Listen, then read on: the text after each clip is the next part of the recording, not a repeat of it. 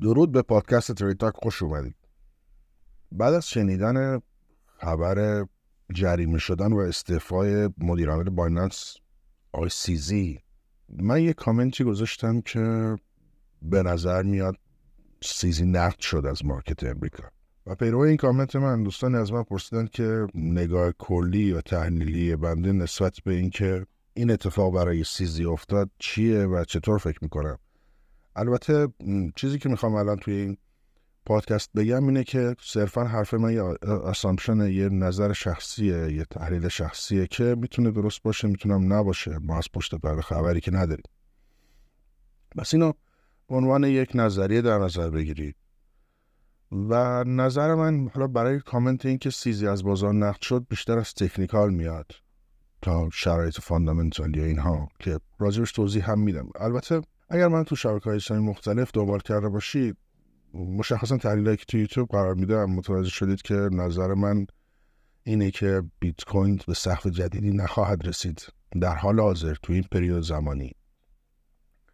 و انتظار یک ریزش جدی دیگه ای رو تو مارکت داریم. در این حال که خیلی روند سودی پرقدرتی شاهدش بودیم این بازه زمانی و خیلی ها الان دیگه to the moon ن و میگن که ما سقف جدید رو می‌ذاریم و این trend bullish برای تولید سقف جدید محقق خواهد شد. من همچین نظری ندارم و این نظر قبل از این که اصلا این trend شروع بشه از دید price action مد نظر داشتم و همچنان هم نشانه هایی بر رد شدن این سناریو ندیدم.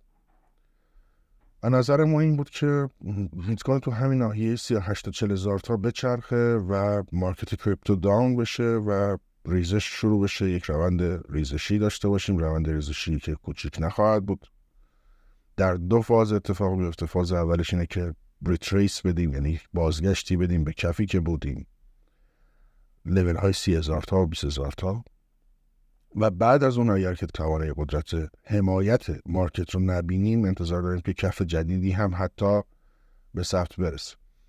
این دیدگاه technical مون روی چارت بیت کوینه و pair اتریوم به بیت کوین هم اصلا pair جالبی نیست و خیلی نشانه های bearish و ریزشی درش هست. پس این اتفاق اگر بیفته احتمالی که alt ام خیلی به شدت ریزش بکنند احتمال دور از ذهنی نخواهد بود. این bias یا پیش‌فرض ذهنی من نسبت به price action بیت کوین بود.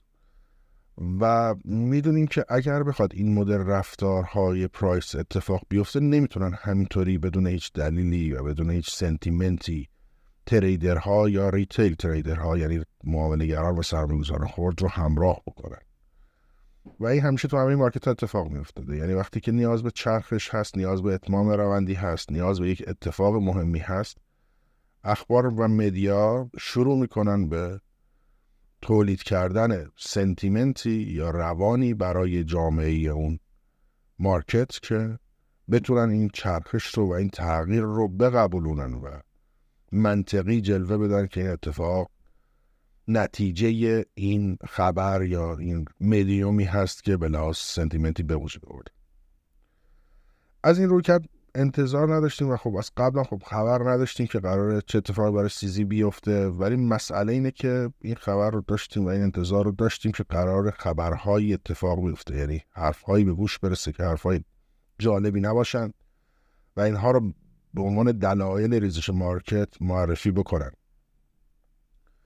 حالا راجع به اینکه کامنتی که راجع به این مطلب عرض کردم بخوام توضیح بدم منظور از سیزی نقد شد. این که سیزی رو محکوم کردن به پولشویی و جابجا جا کردن و انتقال دادن پولهای کثیف یا غیر تمیز یا مشکوک یا مبهم با در مقام money laundering یا پولشویی و اینکه خب بر مبنای این هم یک جریمه جدی هم برای سیزی مطرح کردن که قبول کرده و بعدش هم که خبر استعفای سیزی رو دیدیم به نظر من میاد که به هر حال بایننس branch امریکاش یک branch دست و پاگیری بود براش. چون ببینید اگر بخوایم بایننس رو تشریح بکنیم بعد اول اینکه ببینیم بایننس چیه و چطور کار می‌کنه. بدونیم که بایننس صرافی متمرکزه. پس یه طرف بازی صرافی های غیر متمرکزی هستن. که ویژگی های غیر متمرکزشون موجب میشه که ارجحیتی داشته باشن نسبت به صرافی های متمرکز. سخت بودن کار کردن و کوچیک بودن مارکت و سهم صرافی غیر متمرکز اونها رو فعلا به تهدیدهای بالقوه تبدیل نمی‌کنه ولی این گزاره پایدار نخواهد. از روی کرده دیگه خب صرافی متمرکز دیگری هم داریم که در اقصانقات دنیا دارن کار می‌کنن. و مسئله اینه که آزادی عمل برای صرافی خیلی حائز اهمیت بوده که یه نکته حائز اهمیت این احراز هویت کردنه و اینکه اطلاعات شخصیت رو در اختیار صرافی قرار بدی اطلاعات مالیت رو در اختیار صرافی قرار بدی. یعنی شما به دو شکل می‌تونی با صرافی کار بکنی دیگه. یه شکلش اینه که من یه ایمیل وارد می‌کنم و داراییمو به شکل تتر بدونه. هیچ شناسایی شدنی می‌تونم به صرافی انتقال بدم و کارمو باش انجام بدم و بعدم خارج بشم و اون ایمیل هم از دسترسم خارجش بکنم و هیچ مشکلی هم برام پیش نمیاد هیچ پیگیری و راهگیری هم نیست. و یه مدل دیگه اینه که من باید احراز هویت بکنم و بعد از درگاه های بانکی کلاسیک قدیمی خودمون مثلا کارت بانکیمو معرفی بکنم متصل بکنم و دارایی انتقال بدم و حالا فعالیت کریپتویی که می‌خوام داشته باشم. پس یه مدل شفافش هست که حالا اون مدل شفافش یه ترمز و سرویس های داره یه دستور قوانین داره که شما دنبال می‌کنی و احراز می‌کنی هویت تو و کارت انجام میدی. و یه مدل غیر شفافش هست که عمدتا ما ایرانی کار می‌کنیم چون تقریبا همه این مدل سرویس ها برای ایرانیا نیست و برای ایرانی خدمات نمیدن و دلیلش هم می‌دونیم. که مسیر غیر شفاف صرفا با یه ایمیل. و خب توی مارکت کریپتو کلا توی دنیا و فرهنگ کریپتو این privacy یا حریم شخصی خیلی حائز اهمیته. چون دیگه حریم شخصی من و شما صرف این که حالا یه ID من و یه عکس من و یه سری نظرات من هست که البته اینها دیتا های مهم و های اهمیتی هست ولی در لول بعدی که من بخوام تمام نقل و انتقالات مالی و دارایی و همه اینها هم شفاف قابل رصد باشه یک مسئله است که در دنیای کریپتو خیلی حائز اهمیت جدیه و این دیگه پرایوسیه که آدما ترجیح نمیدن به اشتراک بذارند. اما ویژگی دنیای کریپتو این بود که شما می‌تونی یه آیدی داشته باشی یه هویتی داشته باشی و یه در این حال که داراییت و مکانیزم مالیت به این هویت می‌تونه متصل باشه می‌تونه هم به هم مربوط نباشه و به راحتی کسی با رصد کردن data ی شخصی شما data ی مالی شخصی شما رو هم رصد نکنه و با وجود این فرهنگ آدم ها بیشتر ترجیح داشتن که فعالیت مالیشون قابل رصد نباشد. این ethical قضیه است یعنی اخلاقی قضیه است. خیلی خب برای فرار از مالیات و قوانین دست و پاگیر و اینها سرمایهشون رو کریپتو می‌کنن. اینا دیگه عمدتا آدمای معمولی و کوچیک نیستن دیگه. هایی با دارایی بزرگ یا کمپانی های که این رو به عنوان یک در پشتی برای فرار از مالیات در نظر گرفتن همچنان می‌گیرن و احتمالا هم ادامه میدن که احتمال خیلی زیاد قوانین هم زیاد برای اینا سخت گیرانه نیست و اینا راه حل خودشون دارن. بگذاریم نکته اینه که قوانین امریکا قوانین دست و پاگیری به لحاظ هویت و اینکه یک کمپانی شرکتی بتونه فعالیت بکنه حالا نوع فعالیت مالی که دیگه خیلی حساس یعنی حساس ترین نوع فعالیت بعد از فعالیت نظامیه. اگر بخواد توی مارکت امریکا کار بکنه به صورت خیلی جدی با همین قوانین شفافیت کار و business روبرو خواهد شد. که این یک قسمیش زیاد با فرهنگ کریپتوی جور نیست و جالب نیست. از دید مخاطب و مشتری این خدمات. و بایننس هم یادمون از وقتی که branch امریکا شو راه انداخت همیشه این مشکلات رو با امریکا داشت. و خب حالا یه چیز دیگه هم اینه که ما یه طرف دیگه قضیه هم که ببینیم اینه که با توجه به اینکه بایننس همیشه این مشکلات رو داشت و در زمانهای کوتاهی این مشکلات سرباز می‌کرد. ولیکن با همه این اوصاف حجم بازار بزرگی از امریکا رو توی این business داشت توی این صنعت داشت نسبت به رقبای native ش یعنی رقبای اهل امریکا. کمپانیا و صرافیایی که در داخل امریکا دارن فعالیت اونا سهمشون از مارکت خیلی نسبت به بایننس کوچیک‌تر و این جالب نیست دیگه برای دولتی که من کمپانیایی دارم که این خدمات دارن میدن ولی تو سر توی کمپانی خارجی هستی داری سهم بزرگتری از مارکت من رو پوشش میدی و اجازه فعالیت به اونا نمیدی. پس بیایم دو طرف party رو ببینیم.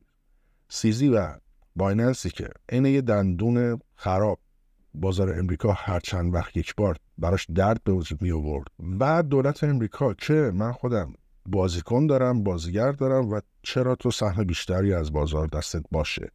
حالا این حرفا کی مهم و جدی میشه وقتی که بحث سرمایه بزرگی باشه؟ وقتی در حد داستان اقتصادی کلان ببینیم فعلا مارکت یه تریلیونی یا نمی‌دونم دو تریلیونی کریپتو زیاد های اهمیت در حد یه دونه از این شرکت ولی وقتی بازی مهمتر میشه که بحث سهم این بازار به صورت جدی در نظر گرفته میشه یعنی انتظاراتی به وجود میاد که این انتظارات داره این معنی رو میده که احتمال این که مارکت کریپتو بخواد بزرگ بشه مارکت کبش حجم کل بازار کریپتو بخواد بزرگ بشه میشه مسئله ای که دیگه انگار نزدیک به وقوع باشه. و این مسائل. خلاص این توضیحات اولیه که پیشواز ذهنی منو بدونید. و به نظر من سیزی دندون لق رو کشید و دارایش تو امریکا نقد کرد. دارایی که یه سری شبهه داشت به اینکه این پولا از کجا اومده کیا پشت این پولا بودن این جابجایی چطور اتفاق افتاده. به نظر من قبول کردن دادن اون جریمه یه شکلی از پاک کردن پوله بود و یک مینگار مالیات افزوده ای داد که خیلی خوب باشه ما نمی‌تونیم بگیم و نداریم اطلاعاتی که بگیم که این پول از کجا اومده ولی چقدر جریمهش میدم و در نهایت من خودم رو در واقع به عنوان خود شخص سیزی رو در نظر می‌گیریم نه کل corporation بایننس. سیزی حاضر شد که این پول رو بده و از کمپانی بیاد بیرون. حالا چرا بیاد بیرون عرض می‌کنم. و اینکه این دندون لق امریکا رو حداقل برای خودش بکشه. و حالا باید ببینیم که branch بایننس امریکا همچنان کار خواهد کرد یا اینکه نه. احتمال این اتفاق هم هست که ما یه خبری بشنویم که بایننس کلا برنچ امریکاش رو تعطیل کنه. یعنی همچین چیزی هم زیاد دور از ذهن نیست برای ایجاد. حالا البته همه اتفاقات از قبل تصمیماش گرفته شده نتایجش هم مشخصه و خبرشه که فقط با یه تاخیر جدی به دست ما می‌رسه. یعنی همین الان که شما دارین پادکست رو گوش می‌دید شاید اگر قرار باشه چه اتفاقی بیفته تا الان تصمیمش گرفته شده و بازیکنان اصلی هم خبر دارن و مثلا آماده این کار هستن. و این خودش می‌تونه همون فادی باشه که بخواد بازار بری شما رو شروع بکنه. به نظر من همینطور که بازارسازها خودشون به هر حال از اطلاعات خیلی جدیتر و عمیقتری از حجم بازارشون خبر دارن چیزی که به نظر من میاد اینه که این اتفاقات داره تحلیل ما رو قدرتمندتر و احتمال وقوعش رو افزایش میده که پس احتمالا یک اتفاق بریش و ریزشی توی مارکت کریپتو می‌خواد بیفته که این بازیکنان و این بازارسازهای کسایی مثل کمپانی بایننس دارن سعی می‌کنن که داراییشون رو به هر دلیل و بهانه و خبری از این بازار خارج بکنن تا بتونن survive کنن یعنی نجات پیدا بکنن برای اینکه همچنان توی این بازار کریپتو بمونن. این کار قبلا هم از بایننس دیدیم که وقتی هوا بد میشه یکم جمعتر میشینه سرش میره پایین و روی خودش نمیاره که من چقدر بزرگم توی این مارکت. مثالش صرافی FTX بود که دیدیم قبل از اینکه اون رولر کوستر بد بیاری برای سم اتفاق بیفته خیلی ساده خیلی واضح بایننس پشت FTX رو خالی کرد. در این حال که بزرگترین سهامدار سرمایه گذار این صرافی بود. حمایتش رو که ازش برداشت چه اتفاقا نقدگیش هم قبل از اینکه اتفاقات خیلی جدی بیفته و این دونه برف به یک بهمن تبدیل بشه جابجا جا کرد و از پشت FTX خارج شد و ما دیدیم که بعدش هم دراپ به سمت زیر 20 هزار تا اتفاق افتاد و بعد گفتن که خب این تحت تاثیر FTX اتفاق افتاد در صورتی که تصمیماتی که بایننس گرفته بود قبل از دراپ اتفاق افتاده بود. یعنی بایننس قبل از این دراپ FTX این تصمیمات رو گرفت این کارا رو کرده بود. حداقل ما قبل از این اتفاق قبل از این دراپ خبرش رو شنیدیم. یعنی خیلی قبلتر از اینکه این خبر بیاد این اتفاقات افتاده بود. و الان این مدل اتفاق استعفای سیزی و نقد شدنش از امریکا و این احتمال اینکه بایننس branch امریکاش حداقل موقتا بسته بشه. این یه جور به نظر من جمع نشستن بایننس برای یک roller coaster نزولی. که بتونه جون سالم به در ببره و اون پایین بتونه همچنان functional کار بکنه که بتونه کف و, ریزش رو تحمل بکنه برای سقف جدید. چرا که انتظار اون اینه که بعد از این اصلاحی که از ناحیه 38 تا 40 هزار تا برگردیم به داستان تکنیکا از 38 هزار تا بیایم دراپ شروع بشه ریزش بیاد تا حالا یا بازگشت به کف یا زدن کف جدید. چرخش بعدی چرخش سودگرایانه خواهد بود به سمت سقفی جدید. و تارگت 100 هزار تا به بالا پس خب یک probability یک احتمال بالقوه هست از اینکه بازار کریپتو قرار سخفای جدیدی اتفاقات خیلی مهمی بیفته حجم این بازار قرار بزرگ بشه و باز هم می‌دونیم بازیگران اصلی و مهم و بزرگ پیش پیش و بیشتر از ما خبر دارن که اتفاقات پیش رو چطور خواهد بود. و یه نکته اضافه در انتهای این عرایزم بگم اینه که همیشه می‌دیدیم در سالهای قبل حالا چه trend bullish ی که بودیم چه بعد از اون گزاره‌های زیادی میومد می‌گفتن که اگر بازار کریپتو استقبال کنند سازمان ها کمپانی های بزرگ و قبول کنند و سرمایه گذاری کنند ما وارد یک phase دیگری وارد یک فاز دیگری در بازار کریپتو و رشد اون خواهیم شد که دیدیم با سرمایه گذاری و خرید بیت کوین مایکرو استراتژی یا خود ایلان ماسک و اینها اتفاقات مثبت و bullish ی بود در trend قبلی که باز دوباره اون روند مثبت رو می‌گفتن که این اخبار موجب رشد اینها شده. موضعی رو من اول برای خودم مشخص بکنم و شما خدمتتون عرض بکنم. من تحت این عقیده نیستم که خبر و اتفاقات بازار رو حرکت میدن. به نظر من بازار حرکت می‌کنه و این اخبار و رسانه ها فقط دارن توجیه سنتیمنتی برای دلیل این حرکت میارند. و موجب و حالا خبر خود ذات خبر موجب اکسلریت شدن یا شتاب دهندگی به حرکت قیمته. ولی به نظر من توافقاتی که در بازار سازی بودن با صرفا نظر بنده من از پشت بازار خبر ندارم. ولی به نظر من لول ها نواهی و نرخ هایی که قیمت حرکت می‌کنه به سمتش توقف می‌کنه در قبالش و اصلاحی می‌کنه و یا حالا عبور می‌کنه یا چرخش می‌کنه اینها لول هایی و اینها پارامترهایی که با بازارساز با الگوریتم های پیچیده ای که داره ران می‌کنه از قبل مشخص کرده و به صورت نه که حالا یه عدد خاصی بگه ولی به صورت الگوریتمی که این عرضه و تقاضا دارن مهندسی میشن که بازار ما تولید بشه. و اخبار دارن حول همین پیوت ها حول همین نوساناتی که در نرخ های مهمی هستند. اتفاقا سرکلشون پیدا میشه اتفاقا سنتیمنت رو هایپ می‌کنن و بعد میگن خیلی خب نه تحت تاثیر این بود که ما پریدیم. الان ماسک بیت کوین رو کرد درگاه پرداخت تسلا بیت کوین پرید. مارکو استراتژی خرید عمده ای کرد روی بیت کوین بیت کوین پرید. اینها رو علت و معلوم این به نظر من جای اینا رو دارن مثل همیشه طبق اصول و روال قدیم جای این دوتا رو دارن توی ذهن عموم مردم جابجا جا و برعکس نشون میدن. خلاصه. به این برسیم که خیلی راجع به این صحبت می‌شد که خیلی خوبه که بازیگرای بزرگ تو مارکت یعنی بلیور بشن اعتماد داشته باشن اعتقاد پیدا کنن به بازار کریپتو و سرمایه گذاری بکنن.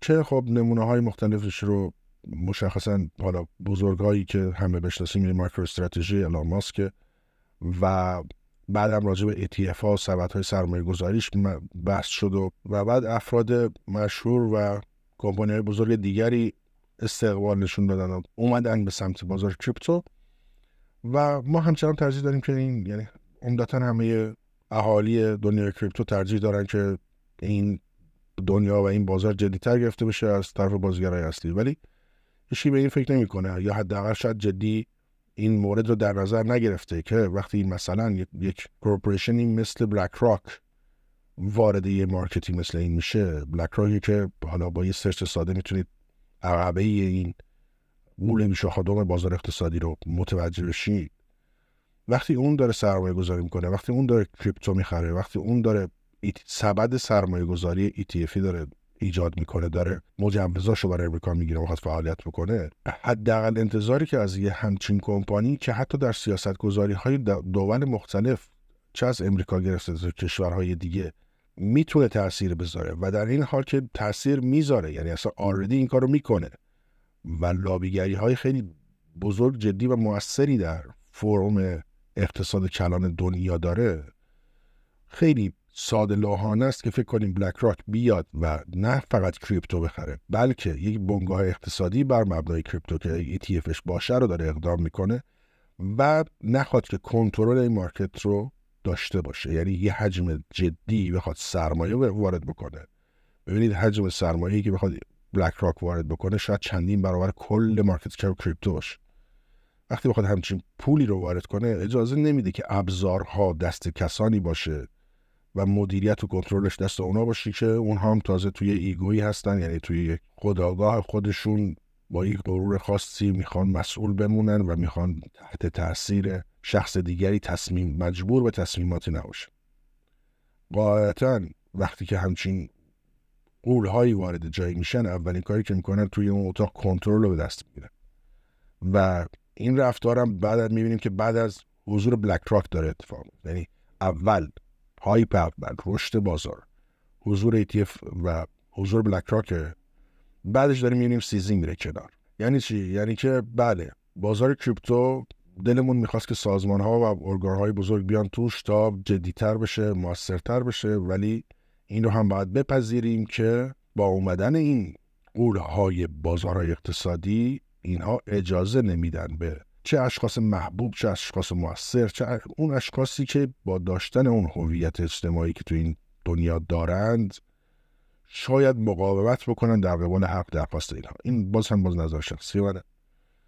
و جمله جالبی رو که دوستان که نظر برای راجع به همین موضوع پرسیده بود گفت که آره مثل همه انقلاب های دیگر این انقلاب تکنولوژیک کریپتویی انگار داره بچه های خودش رو می‌خوره.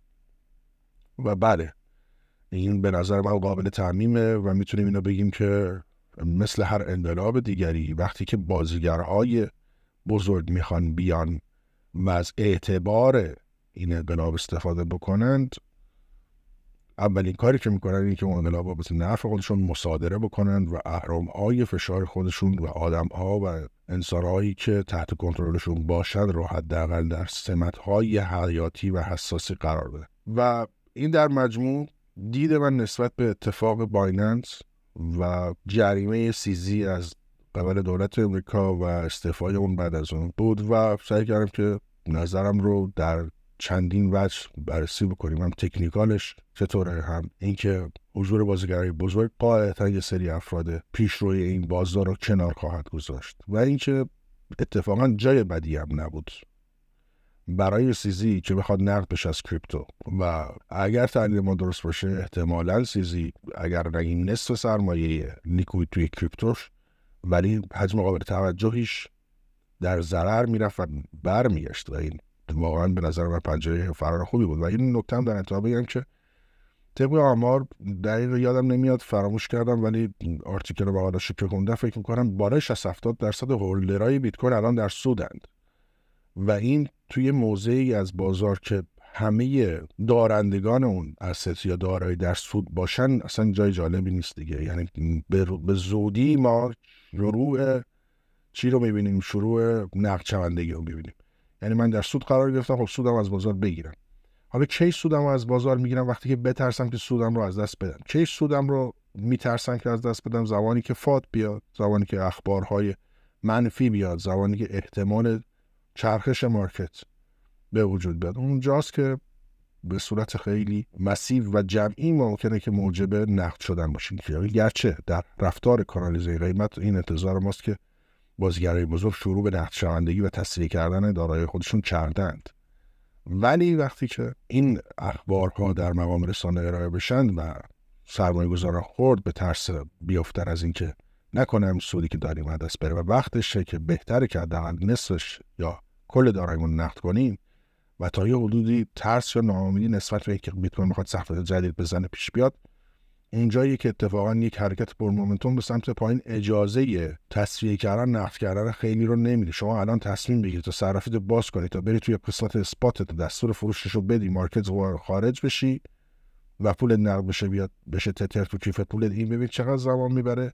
حالا فرض بگید به همچین احساساتی رسیدی که آقا من حداقل 50 درصدش نقد بشم بیام تو market بشینم پای بازار و بعد یهو توی یک حرکت بر momentum drop شما می‌بینید اوه داره میریزه بیت کوین داره میره برای برای لول هایی که راجب صحبت می‌کنیم. حالا شما در سودی می‌خوای نقد شید احتمالاً market هم نقد میشه احتمالاً هم تو momentum با اوردر مارکت می‌خوای نقد بشی و توی این نوسان جدی اون عددی که شما روش اشاره کردی که من بفروشم با عددی که برات میفروشه به خاطر نوسان شدیدی که به وجود میاد اختلاف زیادی داره و خیلی از این سودهای کسانی که در دقیقه 90 به این نتیجه می‌رسن که نه. بهتره که من نقد شم برگشت می‌خوره و اینجا یک حرکت دومینوواری اتفاق میفته برای ادامه دار شدن این مومنتوم به سمت تسویه کردن و فرار کردن خیلی از کسایی که اتفاقا با FOMO در لول های بالاتری خریدن و با حس جاموندگی اومدن گرون خریدن بیت کوین رو و